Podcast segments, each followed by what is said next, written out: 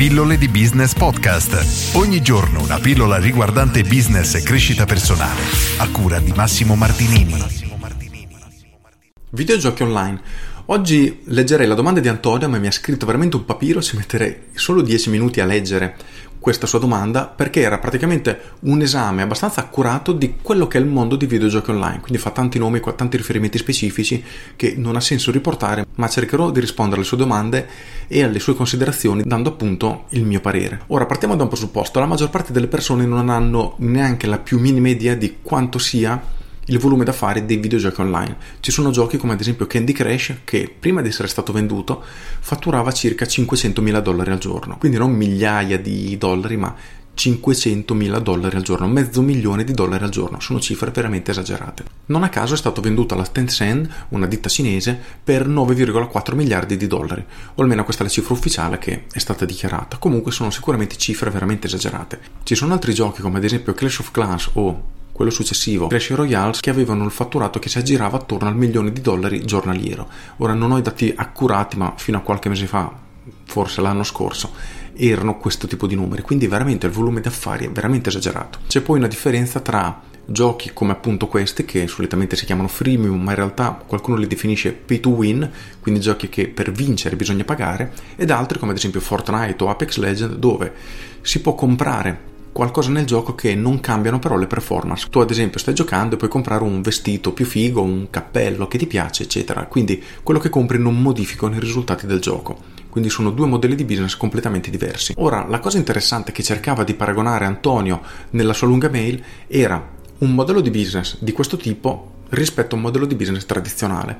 Ora, a mio avviso, un videogioco vince 100 a 0 perché non esiste proprio paragone. Nel senso che io non so, ho bisogno di un iPad quindi vado nel, nell'Apple Store e acquisto il mio iPad. Benissimo, l'iPad ce l'ho, ho finito. Posso sì comprare tutti dei servizi paralleli come la custodia, le app e via dicendo, però come prodotto principale ho finito, ho fatto il mio acquisto e tutto ciò che riguardava il singolo prodotto è finito. Nei videogiochi questo non succede. Proprio qualche giorno fa ho avuto un giocatore che nell'arco di 20 minuti ha fatto tre acquisti da 114 euro e nel mio videogioco quello è il pacco più grande che c'è, nel senso non si può spendere di più, non ci sono pacchetti più costosi. Ma lui ha comprato questo pacchetto, 114 euro, 10 minuti dopo altri 114 euro, altri 7-8 minuti dopo altri 114 euro. Quindi questa persona ha speso 350 euro all'incirca in una ventina di minuti e ha fatto un altro acquisto da 90 euro il giorno dopo. Questo semplicemente per spiegare come i beni consumabili abbiano effettivamente una capacità, un potenziale di riordino pressoché infinito. Ovviamente i giocatori di questo tipo sono veramente rari, però è impensabile che una persona vada a comprare un iPad o un iPhone dopo un'ora dice ma sì ne voglio un altro e lo vado a comprare nuovamente. Questo è impensabile ed è un vantaggio veramente incredibile per questo tipo di business. Ora immaginiamo giochi che hanno milioni e milioni di giocatori. Il mio videogioco ha fatto circa 3 milioni e mezzo di giocatori nell'arco della sua vita. Ad oggi ha un migliaio di giocatori attivi quindi non tantissimi. Però nell'arco della sua carriera chiamiamola così ho avuto anche giocatori che hanno pagato parecchio. C'era un giocatore libanese che lavorava su una nave di estrazione petrolifera lui faceva 6 mesi in mare e 6 mesi a casa e guadagnava veramente tanto. Lui era un appassionato del mio videogioco Stava tutto il giorno a giocare perché il suo lavoro consisteva nel controllare che tutto fosse a posto, ma non doveva fare niente. Se si accendevano delle spie, lui doveva intervenire e vedere cosa andava male, altrimenti lui doveva solo garantire la presenza. E lui ha fatto un bonifico da 7.000 euro in un colpo solo. Ha comprato 7.000 euro per un videogioco, è una cifra oggettivamente folle, è infatti l'unico giocatore su 3 milioni e mezzo nel mio caso. Ma se noi consideriamo giochi che hanno milioni e milioni di giocatori, è probabile che questo tipo di, di giocatori paganti ce ne siano parecchi. Ne ho avuti altri che hanno speso tramite bonifico più di 3.000 euro, ma ripeto, sono effettivamente rari. E nel mio caso i giocatori alto spendenti sono piuttosto pochi ovviamente e compensano più o meno spendono la stessa cifra dei tantissimi giocatori che spendono molto poco, cioè 3-4 euro al mese. Quindi ho pochissimi giocatori che spendono tanto, moltissimi giocatori che spendono poco in proporzione e alla fine la spesa più o meno si equivale. Un'altra domanda che mi ha fatto Antonio poi era la mia idea sulla possibilità di entrare ad oggi nel mercato di videogiochi, se c'è possibilità oppure no. E poi mi riportava qualche caso eclatante tipo Pokémon Go che ha avuto dei successi veramente esagerati, grazie all'innovazione del gioco. Ora, a mio avviso, non è stato quello il successo di Pokémon Go. Per chi non lo conoscesse, e questo videogioco, Pokémon Go, utilizzava la realtà aumentata e la geolocalizzazione per creare una sorta di mondo virtuale, nel senso che tu dovevi andare con il tuo cellulare fisicamente in giro per la città, in giro per le strade a cercare i Pokémon e a catturarli. Quindi era una cosa effettivamente innovativa, ma io sono più che convinto che il vero successo non sia stato quello, perché se tu o io avessimo creato un gioco identico, dove per avere successo, per completare le missioni dovevi andare in giro con il cellulare, non l'avrebbe considerato quasi nessuno. Il vero successo di Pokémon Go è stata la base di fan che già aveva. Nel momento che la Nintendo ha detto è uscito Pokémon Go, questo è quello che fa, ha raggiunto immediatamente centinaia di migliaia di persone. Quindi questo ha reso il gioco come il più scaricato in assoluto nella storia, se non sbaglio, sicuramente il gioco più scaricato nelle 24 ore nell'Apple Store, quindi è salito in classifica, crea quell'effetto volano che le persone che accedono all'Apple Store o al Google Store vedevano Gioco più scaricato del giorno. C'era Pokémon Go,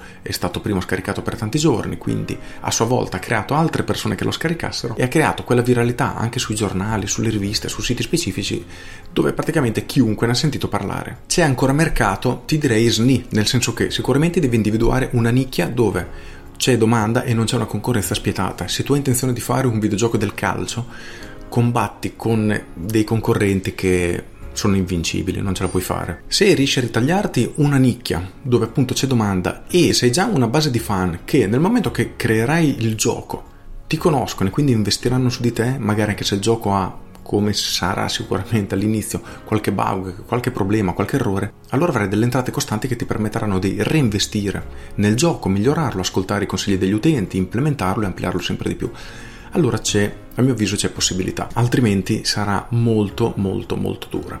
Infine, come tu avevi giustamente individuato, uno dei vantaggi incredibili dei videogiochi online è anche la scalabilità, nel senso che avere 1000 giocatori o averne 10.000 non cambia praticamente nulla. Magari sì, dovrai leggermente potenziare i server, ma si parla di spese oggettivamente ridicole, mentre le tue entrate saranno 10 volte tanto. Quindi c'è tanta tanta possibilità di crescere in maniera veramente esponenziale. Avere 1000 giocatori, averne un milione, ti cambierà completamente la vita, ma di fatto il costo della struttura, il costo del personale non cambierà così tanto. E questo rende i videogiochi veramente delle macchine fabbrica soldi, nel caso abbiano un numero sufficiente di giocatori che permetterà questa crescita, questa stabilità e insomma di avere questi giocatori paganti. Infine mi chiedi qual è la percentuale dei giocatori che pagano, non ti so dire il numero degli altri, nel mio caso è un giocatore su 8 e poi vabbè io credo di avere uno dei giochi più longevi del mondo quasi. Ho giocatori che giocano da 12 anni praticamente da quando il gioco è stato lanciato hanno seguito tutte le fasi di sviluppo tutti i cambi anche perché ovviamente nel tempo è stato cambiato un miliardo di volte. Adesso a breve faremo un nuovo aggiornamento con una versione mobile che oggettivamente ancora manca non abbiamo neanche l'app quindi per dirti come poverino è disastrato però si è creata quella community molto forte poi il gioco è strutturato in modo che anche chi arriva dopo può competere con i primi. C'è un cambio generazionale abbastanza unico nel suo genere, è strutturato in un modo che tutte le persone competono con persone forti come loro indipendentemente se pagano o se non pagano. Sono i giocatori stessi a creare tutta la storia, tutte le storyline all'interno del gioco, quindi è stato diciamo, ha sfruttato l'idea di Facebook, anche se a quei tempi mi sa che Facebook in Italia non c'era nemmeno, quindi sono i giocatori stessi a creare contenuti e ad aumentare la longevità del gioco, quindi è molto molto interessante come cosa. Con questo è tutto, spero di aver risposto più o meno alle tue domande e ripeto, il mondo dei videogiochi è un business veramente eccezionale. Per entrare con un gioco di fascia veramente alta, i famosi AAA servono centinaia di migliaia di dollari di sviluppo. Se hai già una base di clienti, puoi prevedere un minimo la possibilità di successo del tuo videogioco, altrimenti no. Esistono giochi come Candy Crush che per lo sviluppo richiede veramente poche decine di migliaia di euro, forse addirittura nemmeno 10.000 euro per fare un gioco così semplice. Il problema però è riuscire a raggiungere la massa critica di utenti per permetterti di farlo crescere sempre di più. Con questo è tutto, fatemi sapere se anche voi giocate a qualcosa sul vostro cellulare, se comprate qualcosa. A me a volte capita, poi mi piace studiare i miei concorrenti per vedere se ci sono idee in altri mercati che posso replicare, trasformare e riportare nel mio gioco. Ovviamente io sono di parte perché avendocelo proprio ed essendoci dentro mi piace studiarlo dal punto di vista proprio interno, però è molto curiosa come cosa per sapere anche quale sarà l'andamento futuro. A mio avviso i giochi continueranno ad esistere sempre e ci sarà una vera differenziazione tra aziende che possono permettersi di spendere veramente tanto per giochi di un certo livello e ci saranno sempre di più tanti giochi amatoriali e ogni tanto uscirà qualche piccola perla che farà dei numeri veramente eccezionali. Con questo è tutto, io sono Massimo Martinini e vi saluto. Ciao! Aggiungo, anche voi vi siete fatti prendere dall'emozione di spendere, di comprare qualcosa nel videogioco e di spendere centinaia e centinaia di euro così uno dietro l'altro? A me sinceramente credo di no, almeno che io ricordi no o non cifre così importanti. Però vi assicuro che ce ne sono tanti al mondo. Quando si hanno tanti tanti utenti, ce ne sarà sempre qualcuno che inizierà a spendere veramente tanto. Addirittura mi è successo anche un episodio molto spiacevole di un ragazzino che ha speso 1600 euro in due giorni mi arriva poi la mail dalla madre dicendo che suo figlio non aveva il permesso di spendere, eccetera, si è arrabbiata, minacciato denunce e via dicendo, perché suo figlio non era controllato e chissà cos'altro, quando a noi in realtà basta fare la richiesta, facciamo i rimborsi, non abbiamo problemi sotto questo aspetto, ma la cosa interessante è che se non è la madre a controllare il figlio e gli dà l'accesso alla carta di credito in una maniera così, così facile, anche perché nel nostro caso devi proprio fare il login su PayPal, quindi sicuramente non possiamo essere noi a controllare quello che fanno i figli. Questa è una tematica molto interessante, soprattutto con lo sviluppo delle app ad oggi, quando è successo ancora non c'erano, però è una tematica che già a quei tempi si sentiva, quindi immagino che oggi sarà veramente veramente difficile per i genitori.